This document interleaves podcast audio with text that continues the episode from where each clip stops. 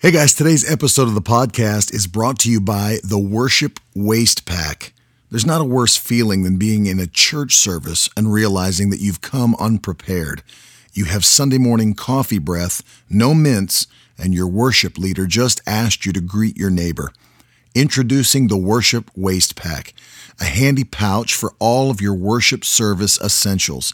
It comes fully stocked with testaments for unholy bad breath a mini survival modesty cloth for emergency modesty situations, snack rations for you and the kids if the preacher says, We're going to let the Baptists go first at the buffet, smelling salts to keep you awake when the senior pastor is on vacation and a staff pastor is preaching, a paper church fan with a picture of Jesus praying in the garden for the traditional Pentecostal environment, 14 neon colored highlighters for special verses you want to remember a waterproof pocket to store your used communion cup, waterproof mascara in case the spirit is really moving, and a 3 inch satellite TV in case your church holds a service on Super Bowl Sunday night. But wait, there's more. The Worship Waist Pack also has enough room to store one of Charlotte's shofars. And with a handy hook hand sewn to the outside, you have a perfect place to hang one of Tammy's tambourines. Never find yourself unprepared in church again. Order the Worship Waist Pack today.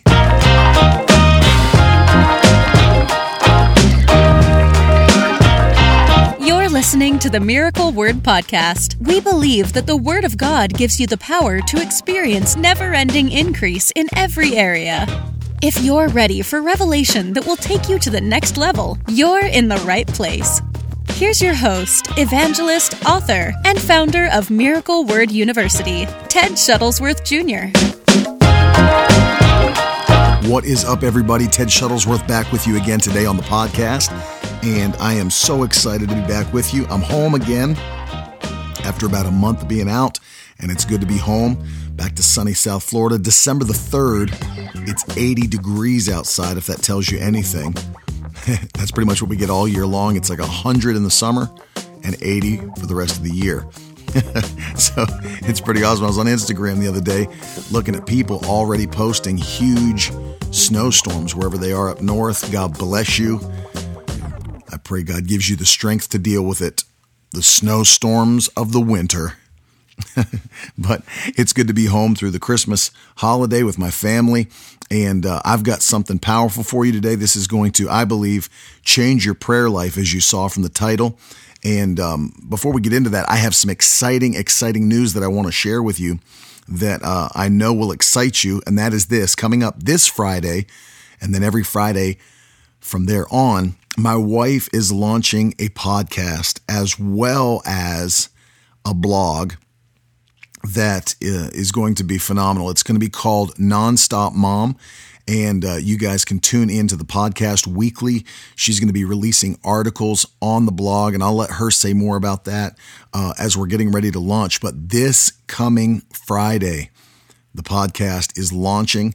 And I want to encourage all of you that are moms who listen to this show to uh, check it out. It's going to be available on all podcast outlets, the same way this podcast is, and um, but a completely separate one. And you can search Nonstop Mom this coming Friday when it launches, and you'll be able to get all the content there.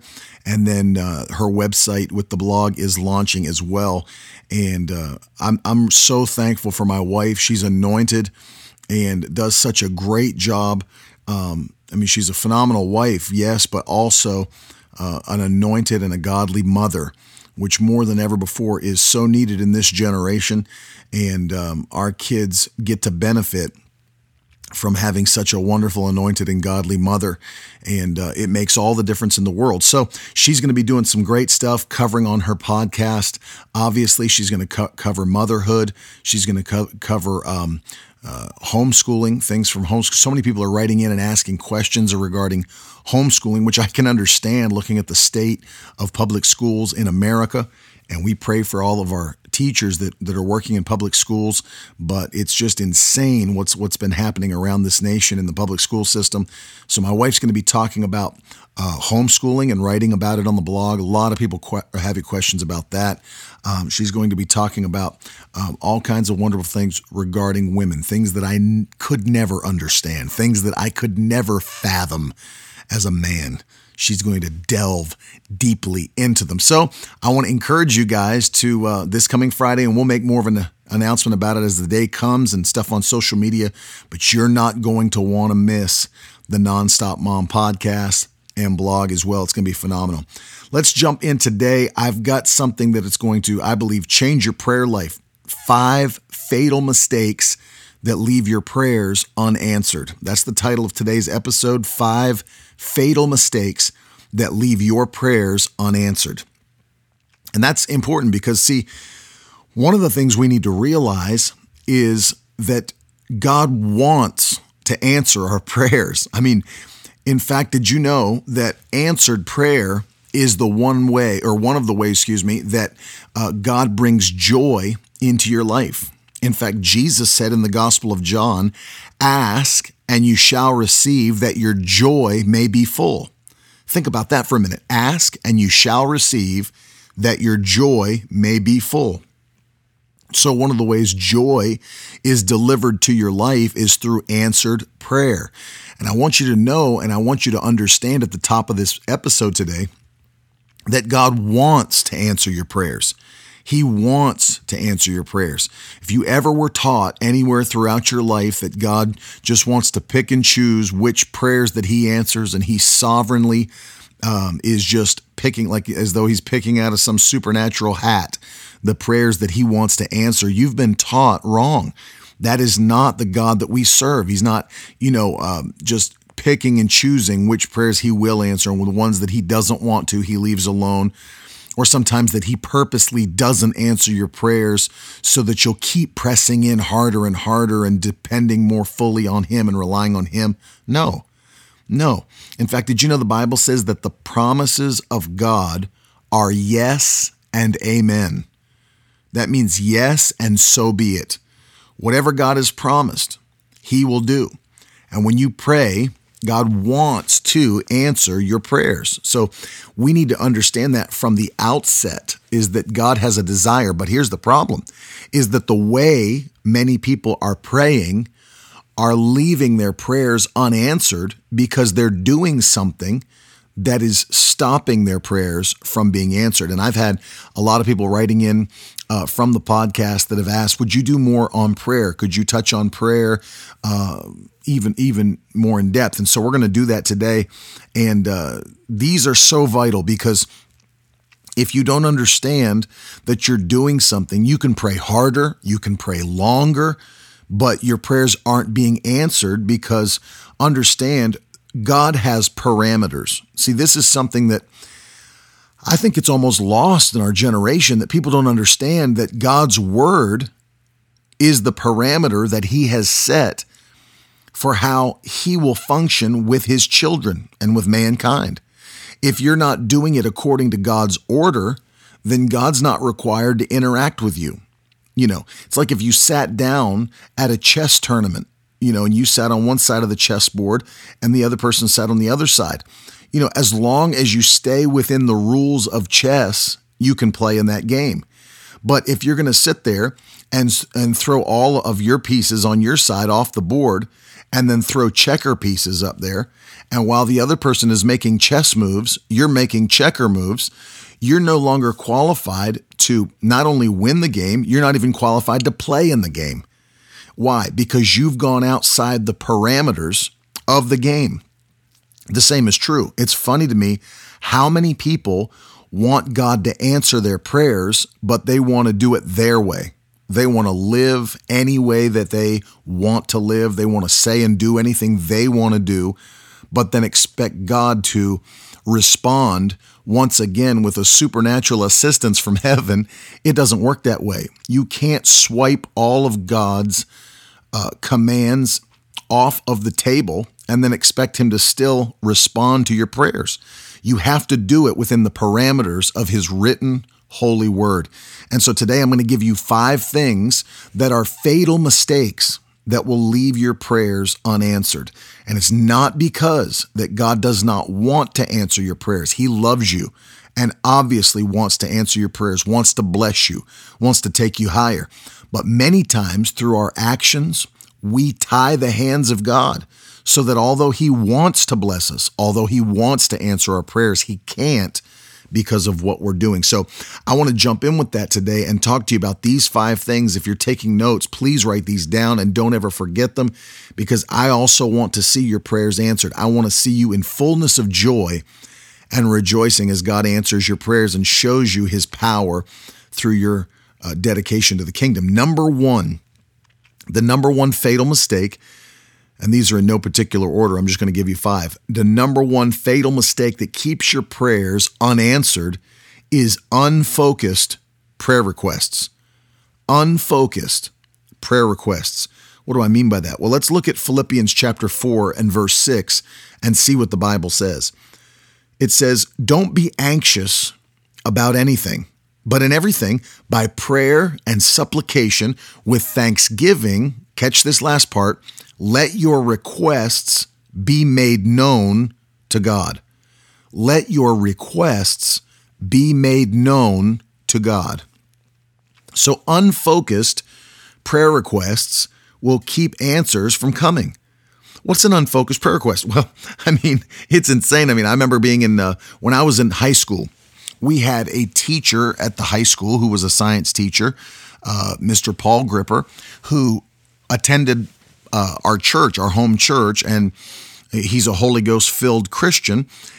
He would open up his classroom in the high school before the first bell would ring so that when uh, kids got to school before first bell, instead of waiting in the gym uh, for, for first bell so they go to classes, they could wait in his classroom and pray. We would have morning prayer every day in his classroom.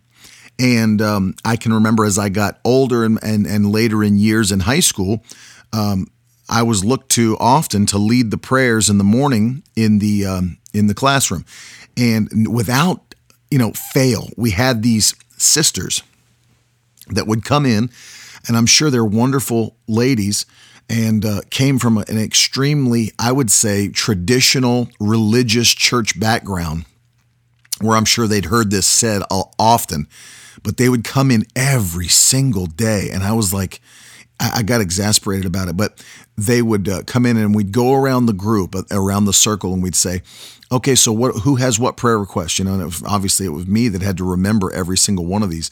And people say, "Pray for my grandma; she has cancer." You know, they go go around like that. No, like without fail, every time we'd get to these sisters, they'd be like, "Uh, yeah, I have," and they'd sit there and count them up in their mind. Like, um, I I have let's see, five, six, seven. I have seven unspoken prayer requests, and I'm sure if you've been in church for any period of time, you've probably um, heard that term of unspoken prayer requests. I have an unspoken. Keep me in prayer. I have an unspoken prayer request. That's not something you'll find in the Bible anywhere not anywhere. And so these sisters would be like, Yeah, I have six, seven, let me count eight, nine. Today I have nine unspoken prayer requests. And then the next sister, Yes, I have 11 unspoken prayer requests. And then the third sister, Yeah, I have four unspoken prayer requests. And it used to get me irritated because I knew it wasn't scriptural.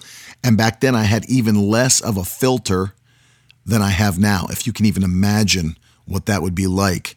Imagine the 16 year old me with no filter and, you know, Uh, unbelievable. Anyway, I'd be sitting there in the classroom. I'm like, are you kidding me? Again with the unspoken prayer requests. It was almost like an episode of Seinfeld. Every time I'd come back, there was like a greater amount of unspoken prayer requests. And finally, one day I just got exasperated and I was like, oh, geez. I was like, why don't you just lump them all into one big unspoken since we're not saying what they are? Why don't you just lump it into one big unspoken prayer request? And then obviously that was a little bit. Um, you know, not it wasn't as delicate maybe as it should have been. However, maybe it's exactly what God wanted. Who knows? We'll never know until eternity at this point. But I actually got a chance to talk to one of the girls and I don't know what her church background was, but I finally got a chance to talk to her. and I took the day. I, I think what happened was I ended up feeling bad, or con- maybe conviction is what it was. And the next day I came back in and began to teach on Philippians chapter four and verse six, where the Bible says, "Let your requests be made known to God." It's important to make actual requests to God. And let me tell you why the unspoken prayer request does not work. It's because our prayers have to be attached to our faith. Because faith is the currency that allows God to interact with your life. It's the currency that you make transactions with in the supernatural realm.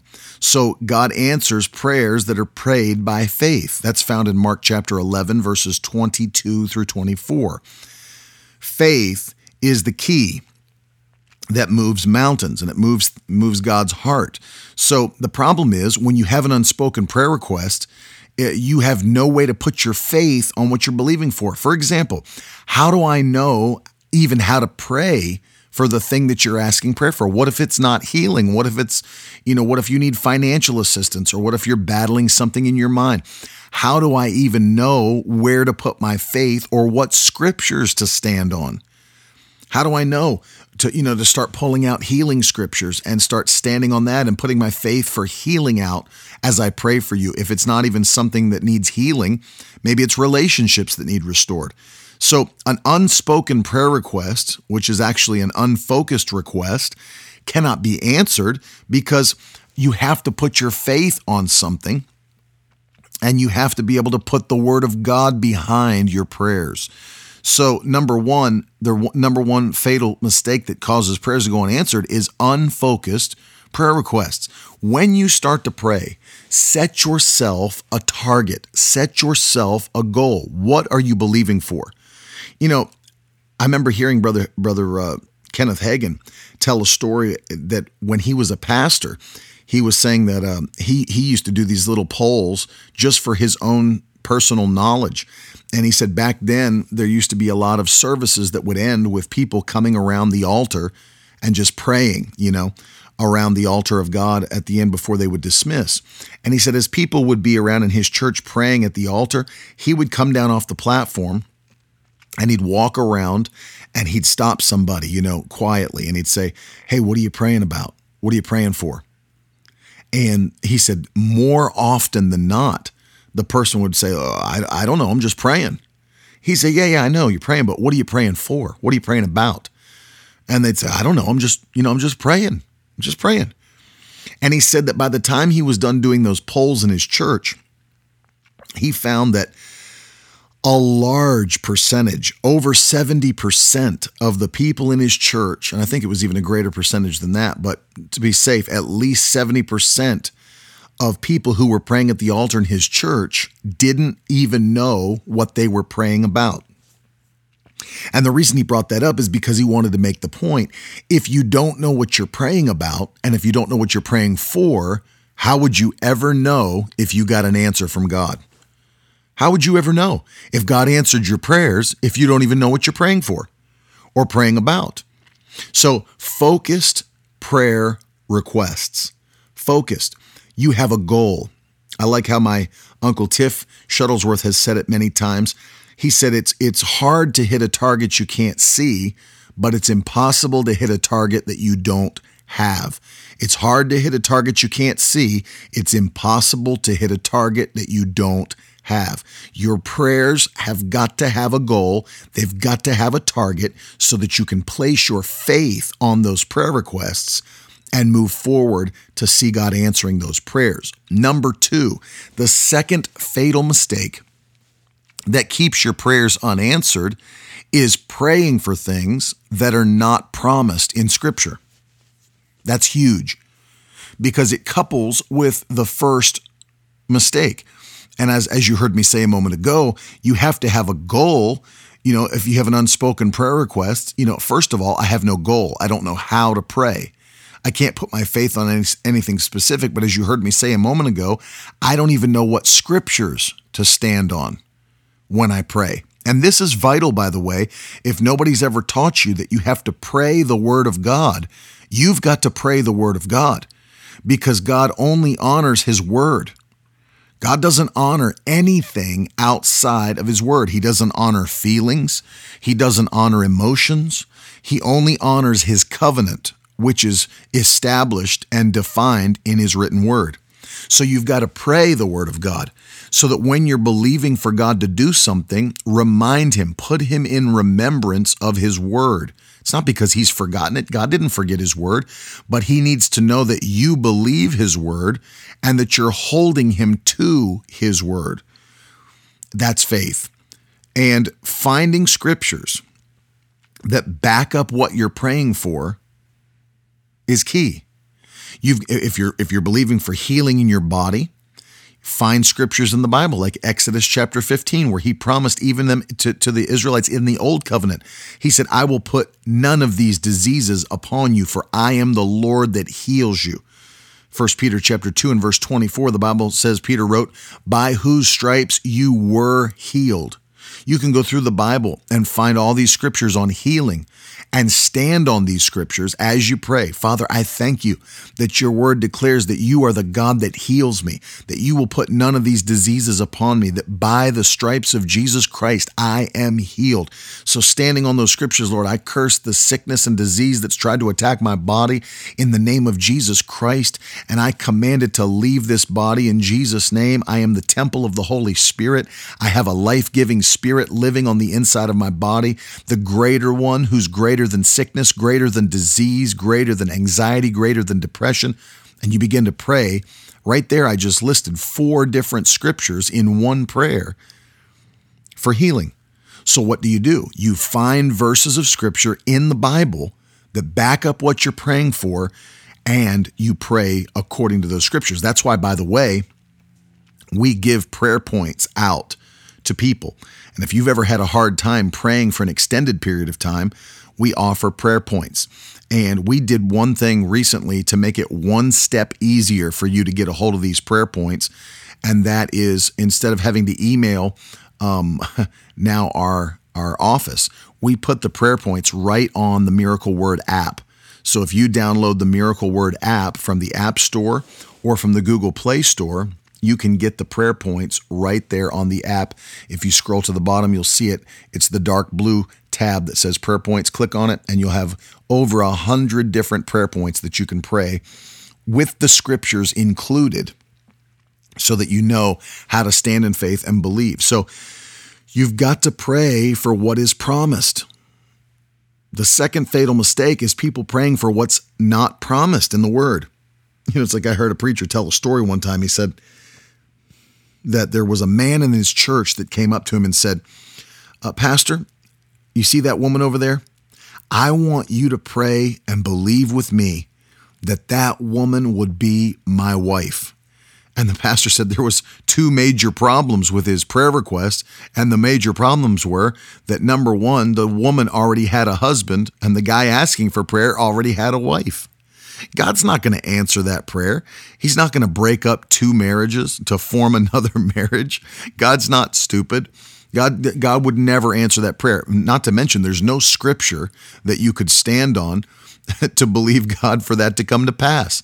You've got to pray for what's promised. You know, one of the things that we need to realize is that the Bible says in the book of Jeremiah, chapter 1 and verse 12, Jeremiah wrote, Then the Lord said to me, You have seen well, for I am watching over my word to perform it. I am watching over my word to perform it. God is always looking over his word. You know, you know what the Bible says? It says in Isaiah 55 verse 11 that God's word, when it goes out of his mouth, it can never return to him empty or void, but it always accomplishes the thing that he sent it to do and prospers in the thing whereunto he has sent it. So God's word carries performance power in every situation. That's why we use it when we pray. And that's why God's watching over it because God's word cannot be void of power. It cannot be um, overridden by natural circumstances or situations. God's word is the most powerful force in the universe. That's why it's the fuel and ammunition that when we pray provokes God into action because his word is his power and we include his word anytime we're praying, so that there will be performance power on our prayers. So, number one, unfocused prayer requests. Number two, praying for things that are not promised in the Word of God. And number three, doubt, unbelief. This is a massive problem. This is a massive problem. Um, the Bible says in James chapter 1, this is so vital that you get this in regards to prayer, because I do feel this might be one of the largest issues for people getting their prayers answered that I've ever seen. And it's unbelief. It's doubt and unbelief. Did you know that doubt and unbelief are such powerful elements that they even stopped Jesus' ministry from working in the Bible? In Mark chapter 6, the Bible says Jesus returned to Nazareth, his hometown, and was trying to perform his miracle ministry there. But the Bible says he couldn't do any mighty miracles there because of the people's unbelief. And all he could do was lay his hands on a few sick people and heal them. And when Jesus left, he marveled at their unbelief. It literally hindered the miracle ministry of Jesus Christ, unbelief. I wanted to find something. I um, I was looking uh, yesterday. I was searching the uh, the internet on some of these some of these things because I wanted to see how people believe in regards to prayer. You know, that, that's a huge thing to me is to see like what's going on in our nation. How do people actually believe about the subject of of prayer? And uh, as I was searching, I came across I came across an article that kind of blew my mind. Um, people they had she had written this lady had written this article on Google and it was entitled How to Pray in a Way That God Can Answer. How to pray in a way that God can answer. Well, obviously that title caught my attention and uh, I know what I believe about prayer, but I want to know what other people believe about prayer so that I can address some of the issues that are not scriptural. And this was her method of praying so that God can answer. This is she she came up with this little formula, and uh, I found it again here for you. I want to read this to you. Um, this is her formula for a prayer that God can answer.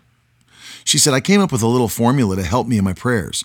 It's simply this whenever you ask for something you want and you're not totally sure if it's something God wants for you, tack on the phrase, but if not and then add something you're sure God would want for you. And then this is the formula she made up my desire plus, but if not, plus a godly desire equals praying for something God can grant.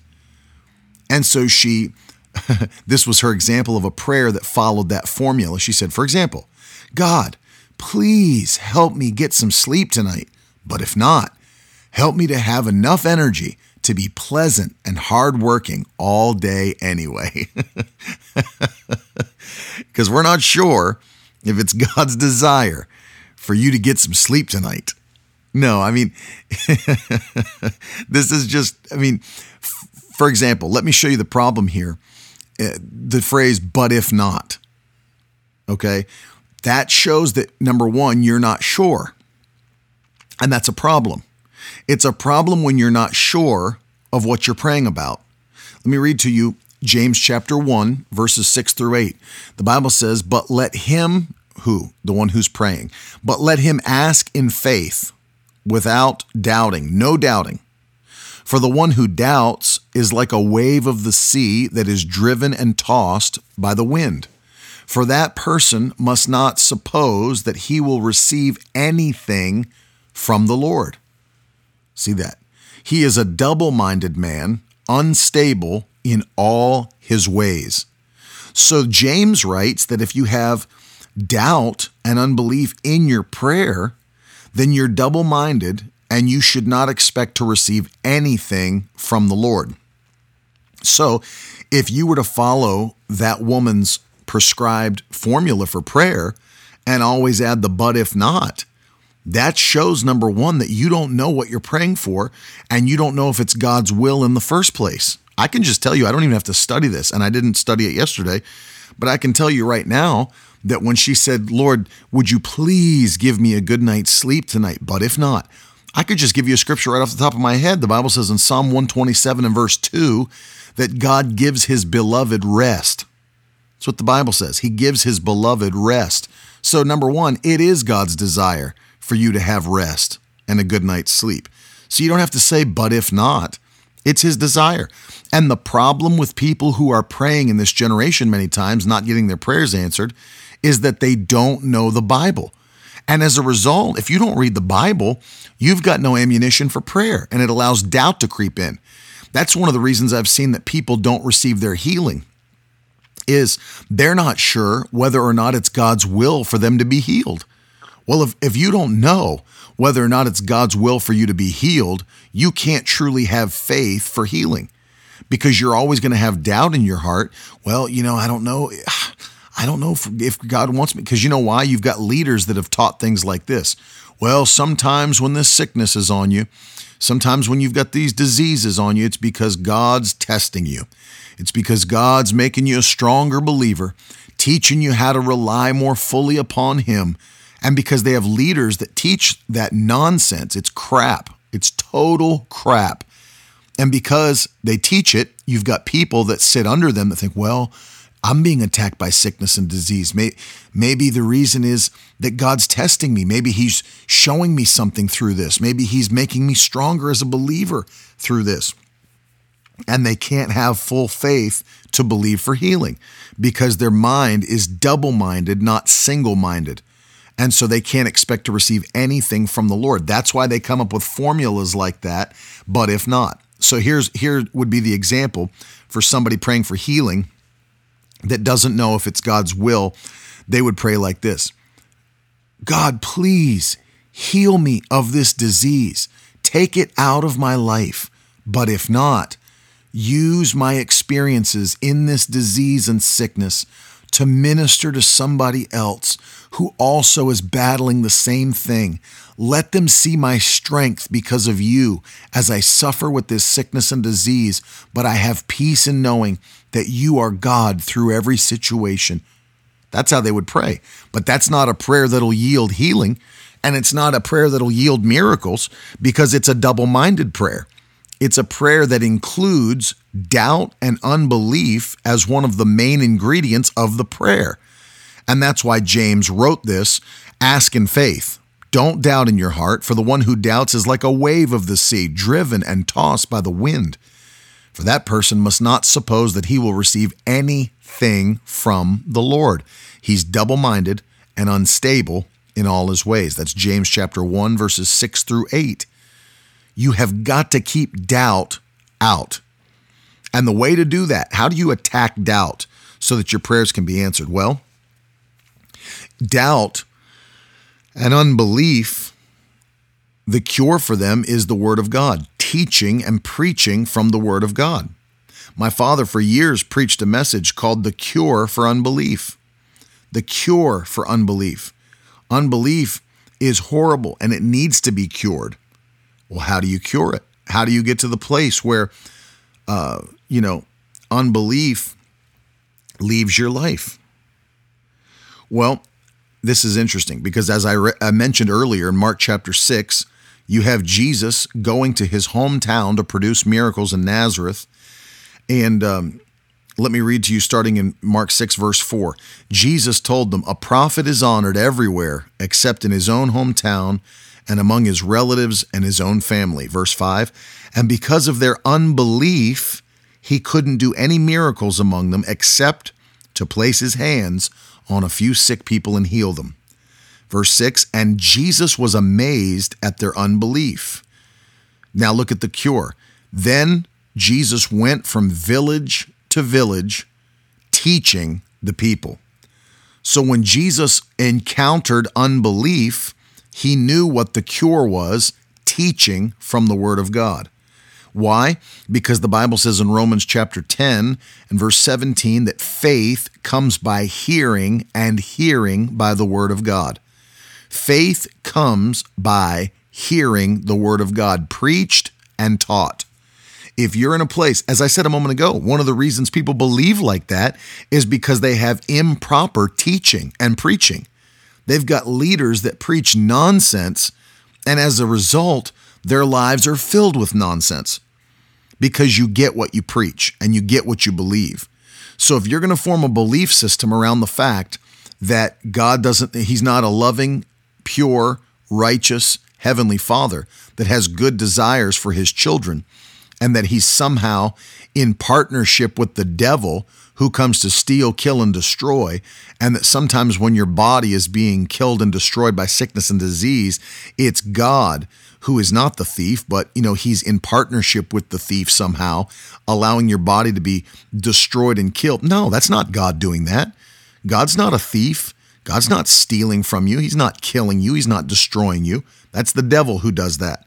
God, every good gift and every perfect gift comes down from the Father above.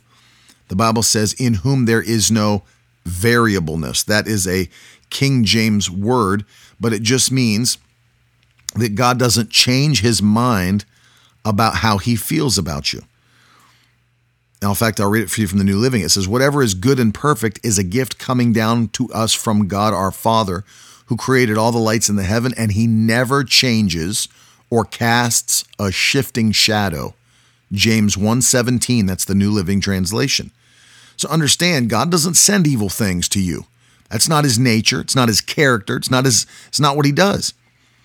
It's the devil that attacks and kills and steals and destroys. God's not in partnership with the devil. In fact, Paul taught that exact thing to the Corinthian church in 2 Corinthians chapter 6. He said, What relationship can there be between God and the devil? There is none. There's no relationship between light and darkness, Paul taught. There's none. So God's not doing these things. So get those thoughts out of your mind. And if you want your faith to be built, listen to preaching and teaching as you're doing right now. You're already, uh, you know, you already have an advantage over others who are not doing that because you've subscribed to this podcast and you're listening to teaching, you're listening to preaching. We've provided for you Miracle Word Radio that's in our app that goes 24 hours a day. You never have to search for what to listen to. You can just put it on and let it play. Anointed preaching and teaching that, you know, on your drive, while you're cooking dinner, while you're cleaning the house, whatever you might do, you can listen to anointed preaching and teaching. There's no more excuses as to why you don't have access to faith because faith comes by hearing. So, number three, the third fatal mistake that leaves your prayers unanswered doubt and unbelief. And the cure for doubt and unbelief is preaching and teaching of the Word of God, proper doctrine being taught to you. Number four, the fourth fatal mistake, this is a big one, by the way, that keeps prayers unanswered. Now, I'll also say it's a big one, but it's also a controversial one. And I'll tell you why in just a minute. But the fourth fatal mistake that leaves your prayers unanswered is sinfulness, unholiness, unrighteousness.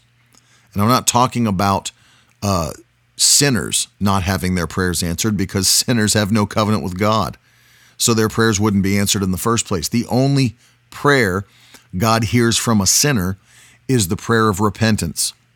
Sometimes we call it the sinner's prayer, but it's it's you know the prayer of salvation. That's the only prayer God hears from a sinner. They're not His child yet, and so they're not um, you know qualified for His answers. They're not entitled to His blessings. God's blessings are not for those that don't follow Him. His blessings are not for those that don't serve him, they're for his children.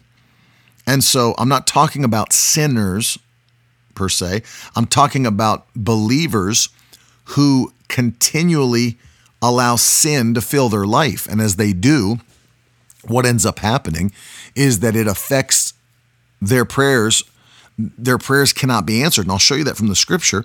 Even in the Old Testament, uh, Psalm 66, verses 16 through 18. Look what David said Come and listen, all you who fear God, and I will tell you what he did for me.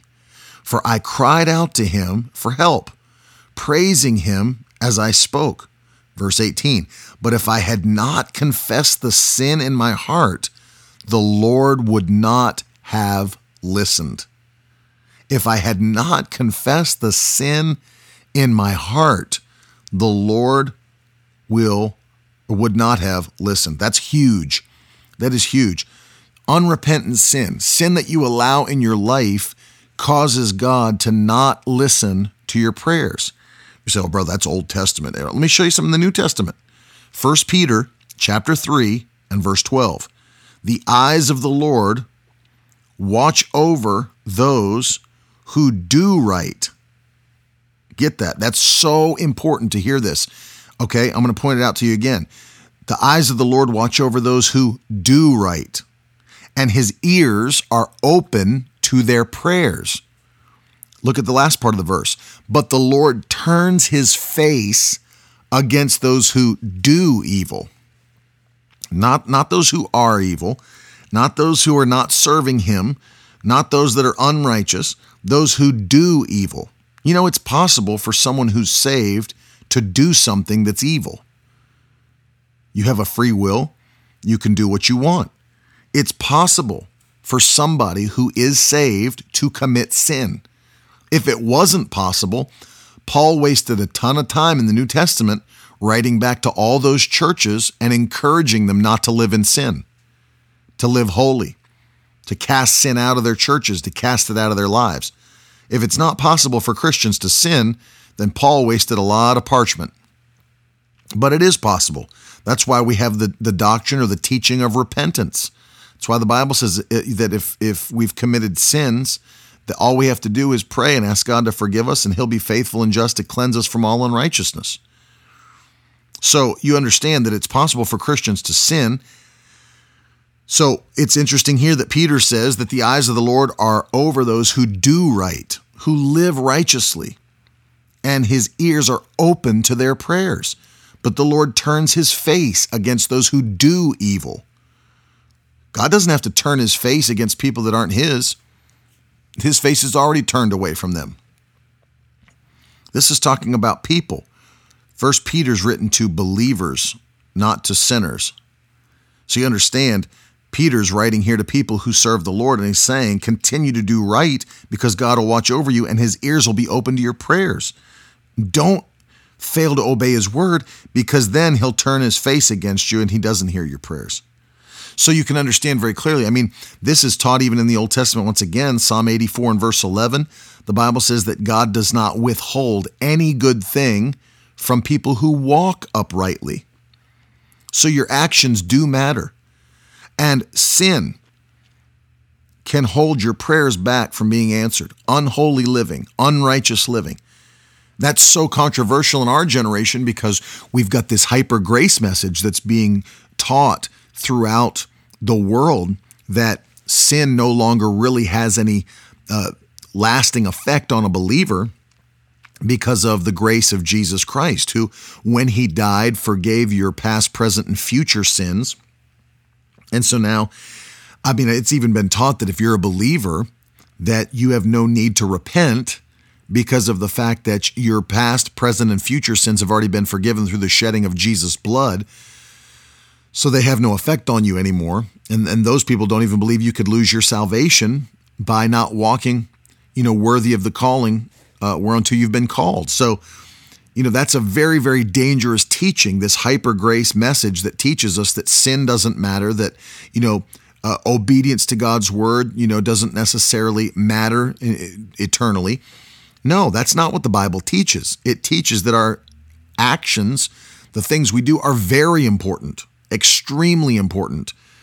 And in fact, Jesus showed up to a church in the New Testament in the book of Revelation and told them that you don't love me like you once did. And if you don't get back on track, if you don't return to your first love, then I'll come and remove your candlestick from among the churches. Removal is what Jesus Christ said would take place. Not my grace is sufficient for you. Not don't worry about your actions and your deeds. My grace has already covered your past, present, and future sins. No, he said, if you don't return and love me like you once did, re- return to the actions that you used to take, I'll come back here and remove you. So, sinfulness is dangerous. Sinfulness is dangerous because it will keep you from having your prayers answered. And once again, I, I want to take a minute before we go on to number five today and tell you prayer is such a vital subject in the body of Christ. It's such a massive subject, the subject of prayer. And the reason I'm telling you that is because I've done an entire online course on the subject of prayer. I would love for you to be a part of that course because understand this if you don't understand how to pray, how are you going to ever receive the blessings of God that He's set aside for you? They're already in your account in heaven. But how are you going to ever get them out and manifest them on the earth so that you can accomplish your purpose for God? That's why I want to encourage you to join Miracle Word University and check out the Answered Prayer course. Uh, it's it literally it's a it's a powerful course. We have probably about 14 or 15 different videos uh, within the answered prayer course, and it's it's between four and five hours of teaching. Um, and it's normally $69 for that online course. But for all of you that are listening to the podcast, I'm going to give you a, a discount for the answered prayer course if you'll go to miraclewordu.com. Miraclewordu.com. Click on the answered prayer course. And when you go to check out, type in the coupon code podcast. And I'm going to give you 25% off of the answered prayer course. This is vital. I answer things in the course like what are the eight types of prayer? Many people don't even know that there are different kinds of prayer, and you could be praying the wrong type of prayer for uh, for what God's wanting from you at that point in your purpose or that point in your ministry, your calling, your life. There are eight types of prayer. We outline those in the course. We outline the supernatural benefits of prayer. Some people think it's just to have communion with God. No, there are supernatural benefits that stem from prayer. I cover the three prayers that God will not hear, period. If you didn't know that there are certain prayers God does not hear, this is for you. I deal with three prayers God does not hear. And then I also answer 12 keys that bring answers to prayer. We're only really covering five today, but I want to cover 12 keys that bring answers to prayer. And then the hidden benefits of fasting and prayer. There's so much content in this course that I, I, don't have the time to teach you on a podcast episode, but this will, I'm telling you, this will bless your life for Christ in a massive way. So I want to encourage you guys that are listening, jump over to miraclewordu.com and click on the answered prayer course. And before you check out, make sure you enter that coupon code podcast to get 25% off of the course. All right, number five, let's jump into this final one here. The fifth thing that is a fatal mistake that will hold you back from having your prayers answered is pride. This is huge. Pride. Listen to what the Bible says in James chapter 4, verses 6 through 8. The Bible says, And God gives grace generously.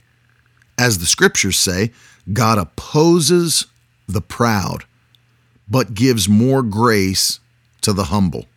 So humble yourselves before God. Resist the devil, and he will flee from you. Come close to God, and God will come close to you. Wash your hands, you sinners. Purify your hearts, for your loyalty is divided between God and the world. So notice here that very interesting that God opposes, actively think about this for a second. This, I mean, what a picture of what God in heaven is doing.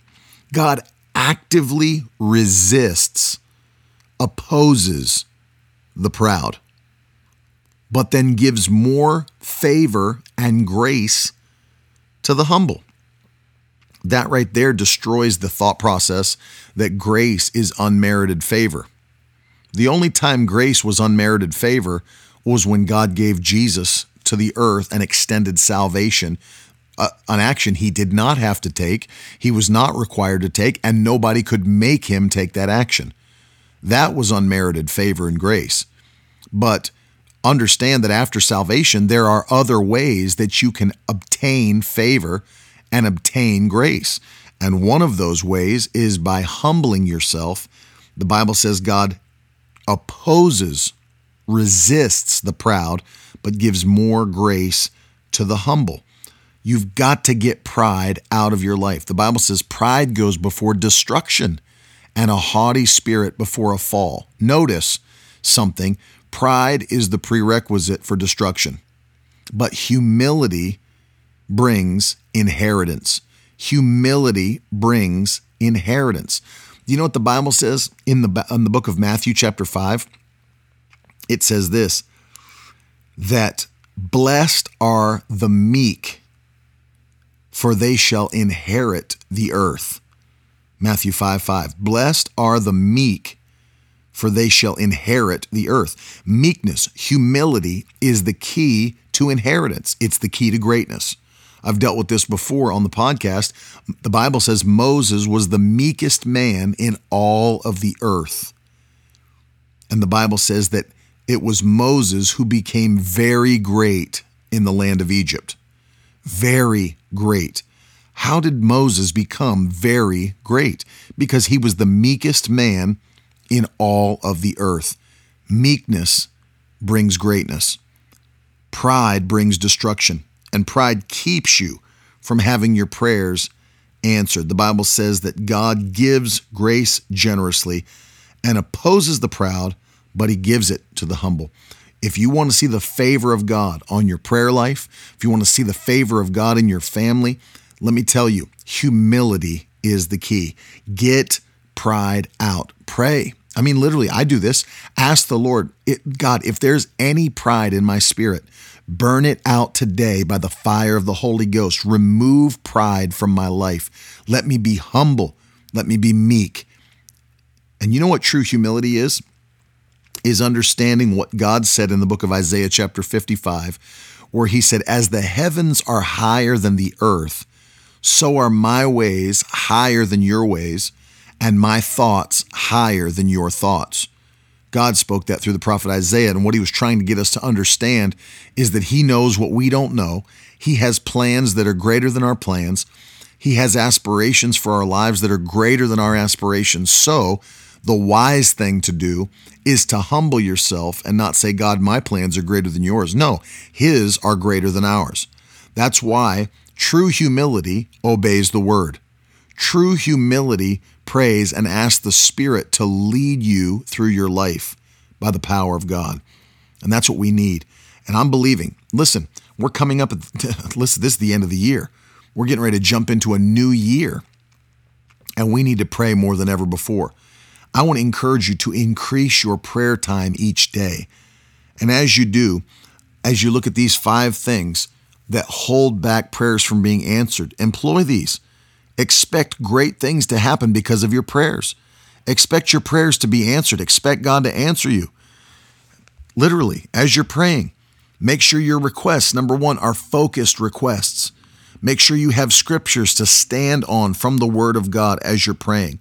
Make sure your doubt and unbelief has been removed from your life, that there's no sin in your life that's been not repented of, and that pride is gone from your life. As you do those five things, it opens the door for God to supernaturally answer your prayers. I want to pray for every one of you that are listening to the podcast today and ask God to give you a hunger and a desire not only to obey Him, but to pray like you've never prayed before. Father, in the mighty name of Jesus, I ask you now, touch every person listening to this. I pray you put a great desire in their heart to pray like they've never prayed in Jesus' mighty name.